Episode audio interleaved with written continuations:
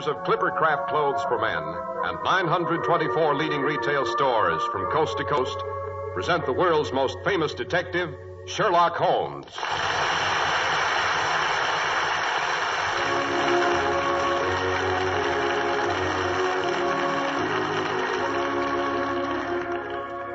Our stories are based upon the character of Sherlock Holmes created by Sir Arthur Conan Doyle.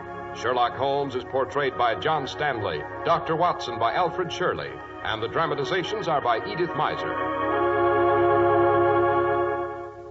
Good evening, Mr. Harris. Good evening. Good evening, Doctor. Good heavens, what's all that pile of envelopes you've got there? That, Dr. Watson, believe it or not, is fan mail. You don't say. You mean some of our listeners have really bothered to write to us about these uh, little reminiscences of mine? Why, they have indeed, Doctor. What's more, most of our listeners seem to have a favorite Sherlock Holmes adventure they'd like to have you tell. You don't say. Well, you know, Mr. Harris, I, I always aim to please. Any suggestions for tonight's story? hundreds, Doctor, hundreds, literally. And offhand, I'd say the most frequent request in this week's mail is for a story called The Copper Beeches. The Adventure of the Copper Beeches. Well, as a matter of fact, that's always been one of my favorites, Mr. Harris, probably because of the curious secret we discovered in the attic. And uh, may I say here, I'm always happy to get fan mail. And oh, speaking of fan mail, Mr. Harris, that's something you're interested in, too. From another angle, of course. How about it? Quite right, Dr. Watson. Mentioning fan mail naturally brings to mind Clippercraft clothes because of their millions of fans the country over. And there's good reason for these loyal followers. You wouldn't believe, yes, even clothing experts are amazed, that clothes as fine as Clippercraft are available at prices so exceptionally low. Now, things like this don't just happen. It's the result of manufacturing ingenuity and a really great distribution idea. The unique, the famous Clippercraft plan. Now, this plan concentrates the buying power of 924 leading stores across America makes possible these truly phenomenal values at your own local independent store. In a pleasant atmosphere where you get friendly personal attention, you can buy Clippercraft suits at only 35 and $40 and a few special numbers at $43.75. Top coats and overcoats are only 30 to $40 and sport jackets only $24. You'll always insist on them if you compare Clippercraft clothes with clothes selling for many dollars more.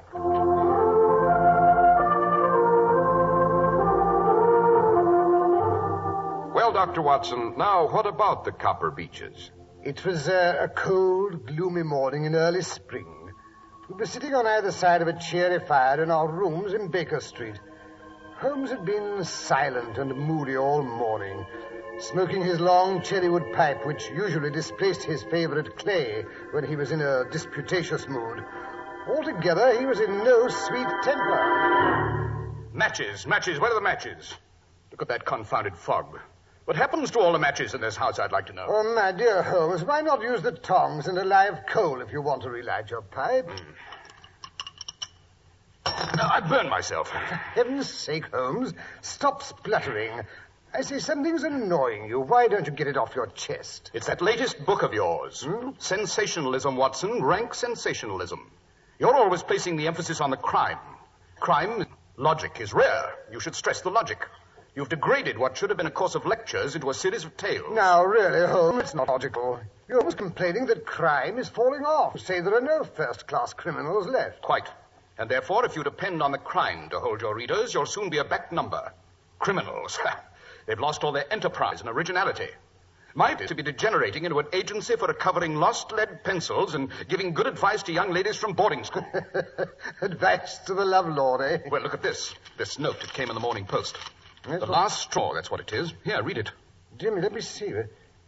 Dear Mr. Holmes, I am very anxious to consult you as to whether I should or should not accept a situation which has been offered me as governess. I shall call at half past ten tomorrow if I do not inconvenience you. Yours faithfully, Violet Hunter. But it's almost eleven now. Exactly. She's late, just like a woman. I say, Holmes, this must be the young lady now walking briskly up the street. Let me see. Hmm, brisk, purposeful manner, nice, bright, intelligent face. Yes, she's stopping at our door. There may be something in this case after all, my dear Watson. Yes, she's not the hysterical sort that makes a fuss over nothing. Shh, here she is. Come in. Oh, how do you do? Uh, This is Mr. Sherlock Holmes. Quite. And this is my colleague, Dr. Watson. How do you How do? How do you do? Won't you sit down? Thank you. I trust you'll excuse my troubling you, Mr. Holmes, but I've had a very strange experience. And as I have no relations of any sort to advise me, I thought I'd best come to you. I shall be happy to do anything I can. I, um, I've been a governess for five years in the family of Colonel Spence Munro. He's been transferred to Nova Scotia, so that for the last few months I've been without a situation. But the money I had saved began to run out. I. I was at my wits' end. Go on. Yesterday, I called at a well known employment agency run by a Miss Stoper. When I arrived, the outer office was filled with young ladies looking for situations. I was told to wait. I did so. After about half an hour, my name was called out. Well, the door to Miss Stoper's private office was ajar. Seated beside her was a prodigiously stout man with a round, smiling face and a heavy chin. His eyes were like two little slits. Come in, my dear, come in. Uh, Mr. Rucastle, this is Miss. Uh, oh, yes. What is your name, my dear? Miss Hunter, Violet Hunter. Oh, yes, Violet Hunter. Capital, capital. I couldn't ask for anything better. I'm sure you will do, Miss Hunter. I, uh, I hope so, Mr. Rucastle. You're looking for a situation as governess. Yes, sir. What salary do you ask? Well, I, I had four pounds a month in my last place. Four pounds. Sweating. Rank sweating. How anyone could have the audacity to offer that to a lady with with such attraction, such accomplishments. My, my accomplishments may not be all you expect, Mr. Rucastle. A little French, a little German, music and drawing. My dear Miss Hunter, all that's beside the question. The point is, are you or are you not a lady? Well, The answer is yes. A lady fitted for the rearing of a child who may someday play a considerable part in the history of his country. Your salary with me, madam, would commence at a hundred pounds a year. a hundred. Oh, Mr. Rucastle. Furthermore, it's my custom to advance my young ladies half their salary beforehand. Well, may I ask where you live, Mr. Rucastle? Hampshire, charming rural spot. The Copper Beeches is the name of the place, five miles north of Winchester. The dearest old house. And and what would be my duties? One child, a dear little romper aged six. Oh, if you could see him killing cockroaches with a slipper. Smack, smack, smack. Three gone before you could wink. Well, my sole duty then is to take care of this this child. well, I, I'm sure your good sense would suggest that you obey any little commands which my wife, wife might give. Well, I should be happy to make myself useful. In dress, for example. We're fatty people. Fatty but kind-hearted. If you were asked to wear a particular dress that we might give you, you, you wouldn't object to our little whim, eh? Why, well, no. Or to, to sit here or there. That wouldn't be offensive to you? Why, why, no. Or to cut your hair short before you came to us? My, my hair. Oh, yes, it's it's quite essential. It's it's a little fancy of my wife's, you see, and ladies' fancies, my dear Miss Hunter, they must be consulted. But, but my hair. Oh, no, I couldn't. No? What a pity. In that case, Miss Stoper, I'd best inspect a few more of your young ladies. Good day, then, Miss Hunter. I'm afraid you must consider yourself struck from our list. You can hardly expect us to exert ourselves to find another such opening for you. But Miss Stoper. Good day, Miss Hunter. Uh, just a minute, Miss Stoper. Let's not be too hard on the young lady. Uh, after all, my request was a bit sudden. Uh, perhaps, Miss Hunter, you'd like uh, 24 hours in which to consider the matter. And in view of the fact that you have particularly beautiful hair, I, I might be willing to raise the salary to a 120 pounds a year to, to recompense you for our little eccentricities.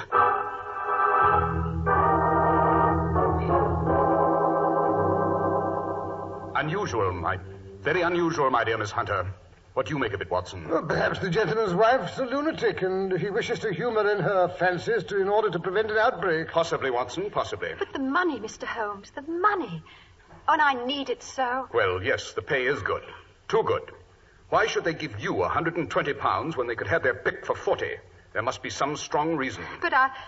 I have no choice. Then you've made up your mind to accept? I must. I thought if I told you the circumstances, you would understand afterwards if. Well, if I wanted your help.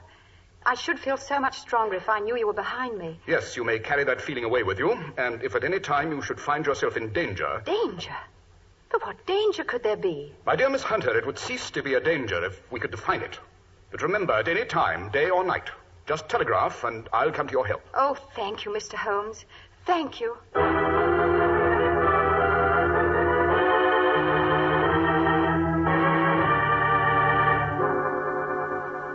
Realize, Watson, it's been almost a week since Miss Hunter called and we haven't heard a word from her? I don't like it. Oh, nonsense, Holmes. She seemed to be a young lady who is quite capable of taking care of herself. Just the same, I should never have permitted an unprotected female to accept a situation like that.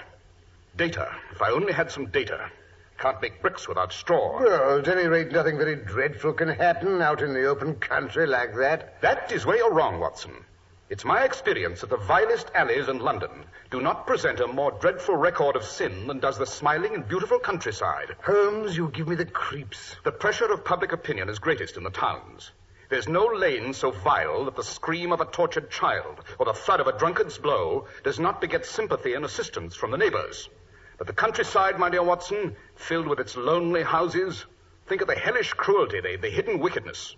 Had our young friend gone to live in Winchester, I should not have this fear for her safety. It's the five miles of country which make the danger. See what that is, Watson. Yes. Uh, thank you, Mrs. Hudson. It's uh, a telegram for you, Holmes. Give it to me. It's from Miss Hunter. Uh, well, what does she say? Come at once. We'll meet you at the Black Swan Hotel, Winchester, at three this afternoon. And at my wit's end, don't fail me. What do you suppose has happened? Hurry, Watson. We have no time to lose. There's a train from Waterloo Station in half an hour.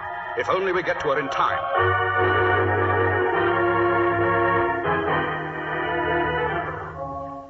Yes, there's the Black Swan opposite the station.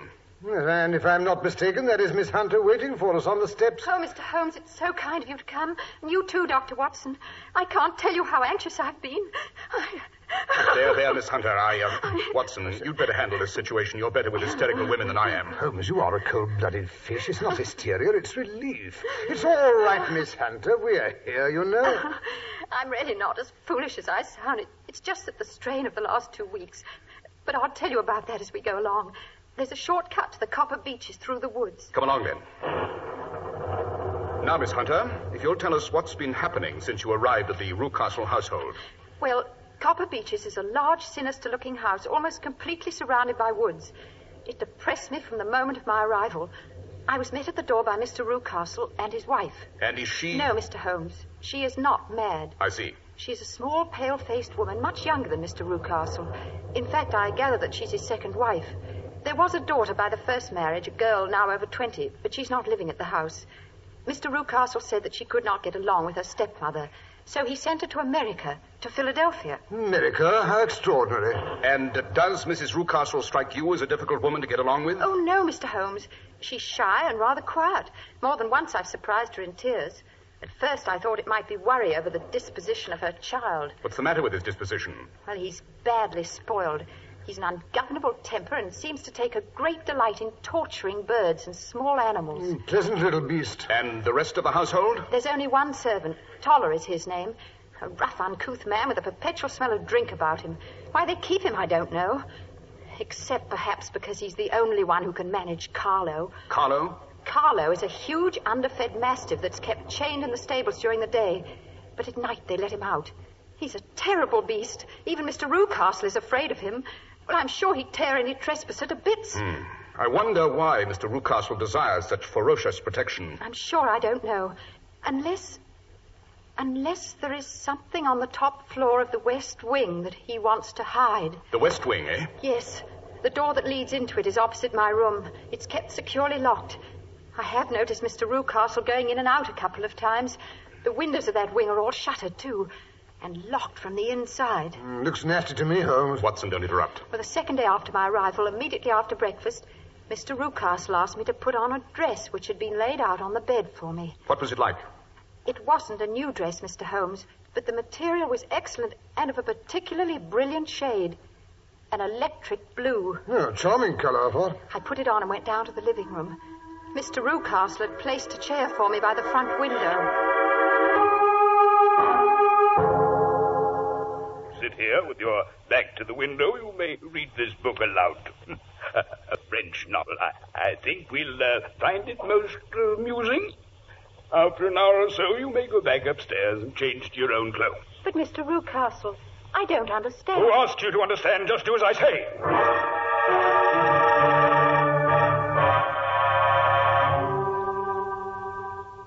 Strange. Very strange, Miss Hunter. I've had to sit there in the window for an hour every morning since then. As time passed, I became more and more curious. Why were they so careful to keep my face turned away from the window? Naturally, I was consumed with desire to see what was going on behind my back. Well, today I devised a means. I noticed at breakfast that Mr. Rucastle had had quite a few drinks. A happy thought seized me. My hand mirror had been broken. I concealed a piece of it in my handkerchief and later in my book, feeling sure that Mr. Rucastle was too drunk to notice. By holding the book up, I was able to see everything behind me. And what did you see? At first, there was nothing. At the second glance, however, I saw a young man in a grey suit leaning against a railing which bordered our field. He was looking earnestly in my direction. Mr. Rucastle must have noticed my surprise, for he burst out angrily. Really, Miss Hunter, your attention must be wandering. That's the second time you've read that passage. Furthermore, there's an impertinent fellow up the road who keeps staring at you. Is a friend of yours? Oh, no, Mr. Rucastle. I don't know anyone around here. Well, kindly turn round and motion him to go away. But wouldn't it be better not to notice him? Do as I tell you. I really don't encourage you to have any followers. Very well, Mr. Rucastle. There. Hmm. Impertinent fellow. That'll be all for this morning, Miss Hunter. Be good. But, Mr. Rucastle, I hope you don't think. Go that- to your room, I say. Yes, sir. And after this, you needn't bother to wear that blue dress.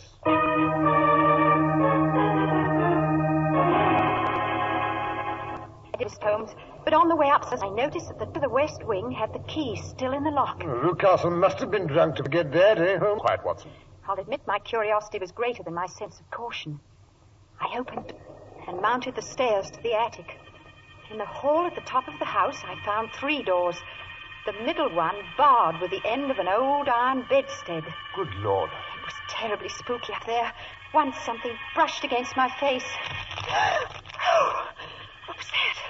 Oh, it must have been a bat. Oh, dear. Is it. Is there anyone in there?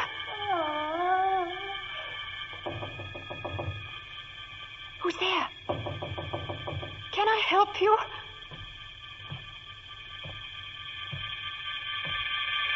So, it was you then. I thought it must be when I saw the door open. Oh, oh Mr. Rucastle, I'm so frightened. My dear young lady, what frightened you? Well, I, I was foolish enough to come into this vacant wing, but it's so lonely and eerie, and a bat swooped down into my face. Is that all? What? What? What else could there be? Why do you suppose I keep that door locked? Well, I, I'm sure I don't know. It's to keep people out who have no business there. You see? Well, I, I'm sure if I'd known. I... Well, you know now, my dear young lady. And if you ever put your foot over that threshold again, I'll throw you to the mastiff.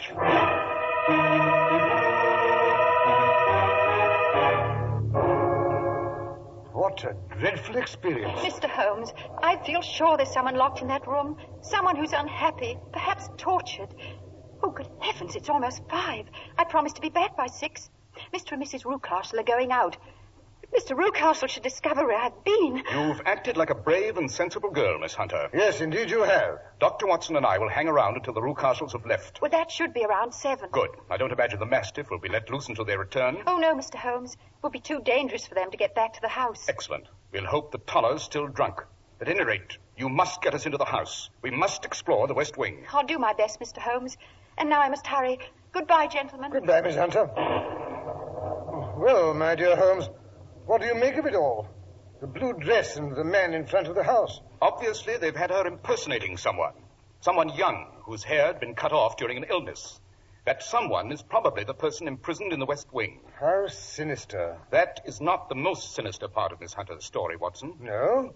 What is then? The unpleasant disposition of the child. But what has that got to do with it? My dear Watson, as a medical man, you're always gaining light as to the tendencies of a child by a study of the parents. Heredity is a science that can be worked backwards as well. You can get a good insight into the character of the parents by studying the children. This child is cruel, abnormally cruel. He probably inherits it from one of his parents. I only hope nothing serious happens before seven o'clock.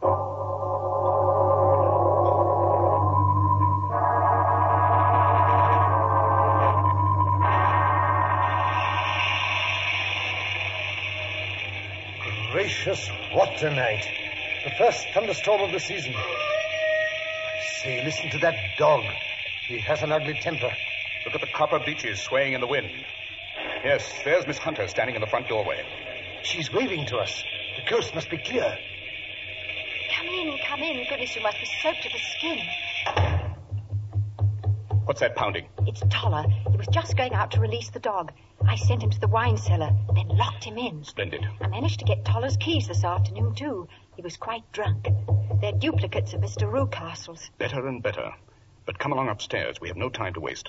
You got your revolver handy, Watson? Yes. Good. Good heavens. That lightning must have hit near here. One of the copper beeches, no doubt. Now, which key? Ah, this one, I fancy. That's right. Oh, there's nothing here. Come along. Listen to that rain on the roof. The middle door, you said. Hello in there. No answer. I don't like that. Watson, help me remove this bedstead. Right. That's right. It's tied at one end. Cut the rope. That's it. The, the door's locked. We must break it in then. Come on. One, two, three.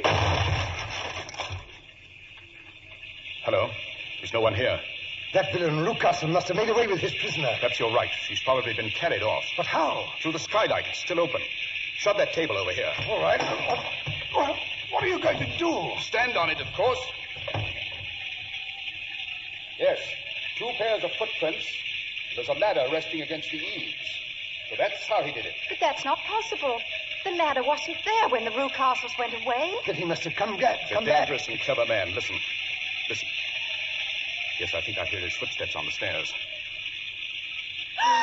Oh, Mr. Holmes, it's Mr. Rucastle. He'll kill us all. I thought I'd find you here. Villain, what have you done with your daughter? I'm the one that should ask that, you thieves, you robbers. I've caught you. I'll fix you. Carlo! Carlo! I'll fix you. He's gone for the dog. We'll be torn to shreds. Quick, Watson, we must close the front door. Let me out! Let me out! Mr. Rucastle has loosed the dog! He'll get him! He'll get Mr. Rucastle! Wait, wait, God, it'll be too late! It's Connor. Here are the keys, Miss Hunter. Let him out. All right.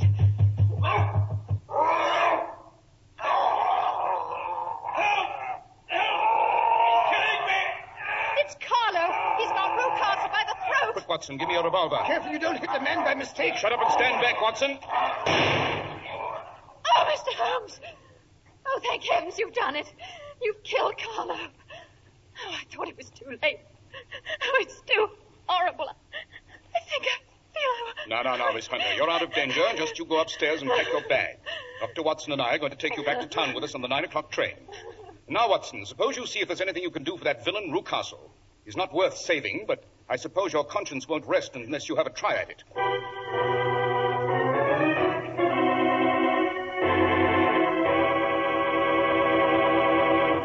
And now, before Sherlock Holmes sums up for Dr. Watson, suppose we sum up for Clipper Craft Clothes. Regardless of price, you'll go a long way before you find clothes as fine as Clipper Craft. Low prices are just half the story. Low prices like Clippercraft suits at only thirty-five and forty dollars, with a few special numbers at forty-three seventy-five. Like top coats and overcoats at only thirty to forty dollars, and sport jackets at only twenty-four dollars. No, it's what you get for what you spend that makes Clippercraft values remarkable. Correct styling, perfect fit, truly custom-like tailoring, and rich, long-wearing fabrics. All made possible by the unique Clippercraft plan that concentrates the buying power of 924 leading stores across the country, resulting in tremendous savings in manufacturing and distribution costs. Remember, all this is available to you in your own local independent store, where friendly attention is traditionally yours. Selling beautifully tailored, expensive clothes at inexpensive low prices at the nation's finest independent stores is the great big idea behind the Clippercraft plan. That's why men who know insist on Clippercraft clothes. So be sure to visit the Clippercraft store in your city.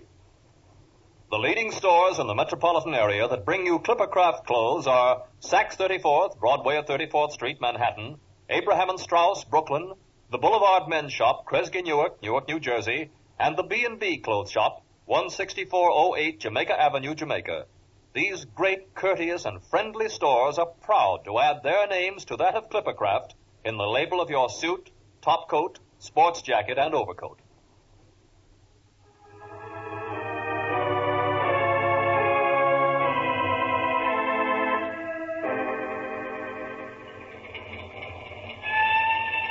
So you think, Watson, that Rucastle will live? I'm afraid so, Holmes. Oh, I'm so glad to get away from that dreadful place. Yes, I'm sure you are, Miss Hunter. I say, Holmes, just what did happen to the prisoner in the West Wing? Uh, and who was it? It's all disgustingly simple, my dear Watson. It was Rucastle's daughter, as I suspected. It seems that she'd inherited some money from her mother, and when she threatened to get married and take her money with her, her father tried to get her to sign a paper giving the money to him. He worried her until she got brain fever and had to have all her hair cut off. Well, where did you get that information? From Toller. In spite of everything, Miss Rucastle's young man stuck to her, and she to him. After that, Mr. Rucastle locked his daughter up and brought Miss Hunter down from London in order to impersonate her, to get rid of the persistent suitor. This young gentleman, however, was a persevering chap. Oh, good for him. Having greased Toller's palm very thoroughly, he learned the true state of affairs. And with the help of Toller and a long stepladder, he rescued his fiancée. It's really quite romantic, isn't it, Holmes? you and your romance, Watson. You're a regular old woman. Well, I'm glad we were able to help the poor thing, but I wouldn't go back to that house again, not for twice the salary. Oh, uh, that reminds me, Miss Hunter. I was talking to a friend of mine about you the other day. Uh, she has a private school in Walsall. I believe she said she had an opening for you. Oh, Mr. Holmes, you're not a cold-blooded fish at all. You're a darling. Uh, now, now, my dear, it's quite uh, inconsequential. Uh, really, you know. It... Well, do I say... Oh, shut up, Watson.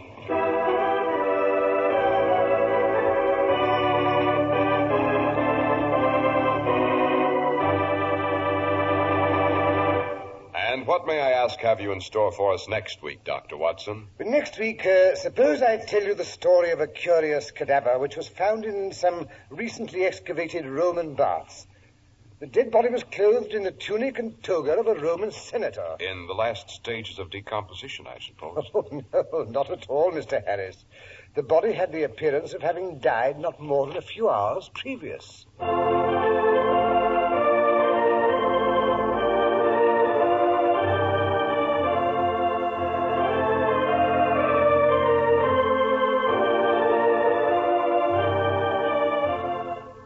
Of Clipper Craft Clothes and 924 leading stores from coast to coast have brought you another in the new series of broadcasts featuring the world's most famous detective, Sherlock Holmes.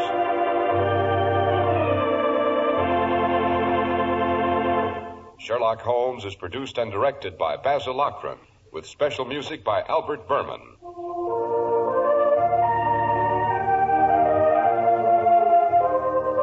You don't know your Clippercraft dealer, write Clippercraft, 200 Fifth Avenue, New York City.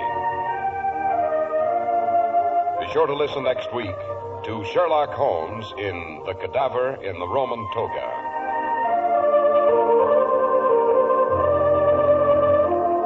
If you'd like to attend the Sherlock Holmes broadcasts in New York, see your local Clippercraft dealer, and he'll tell you how to obtain your tickets.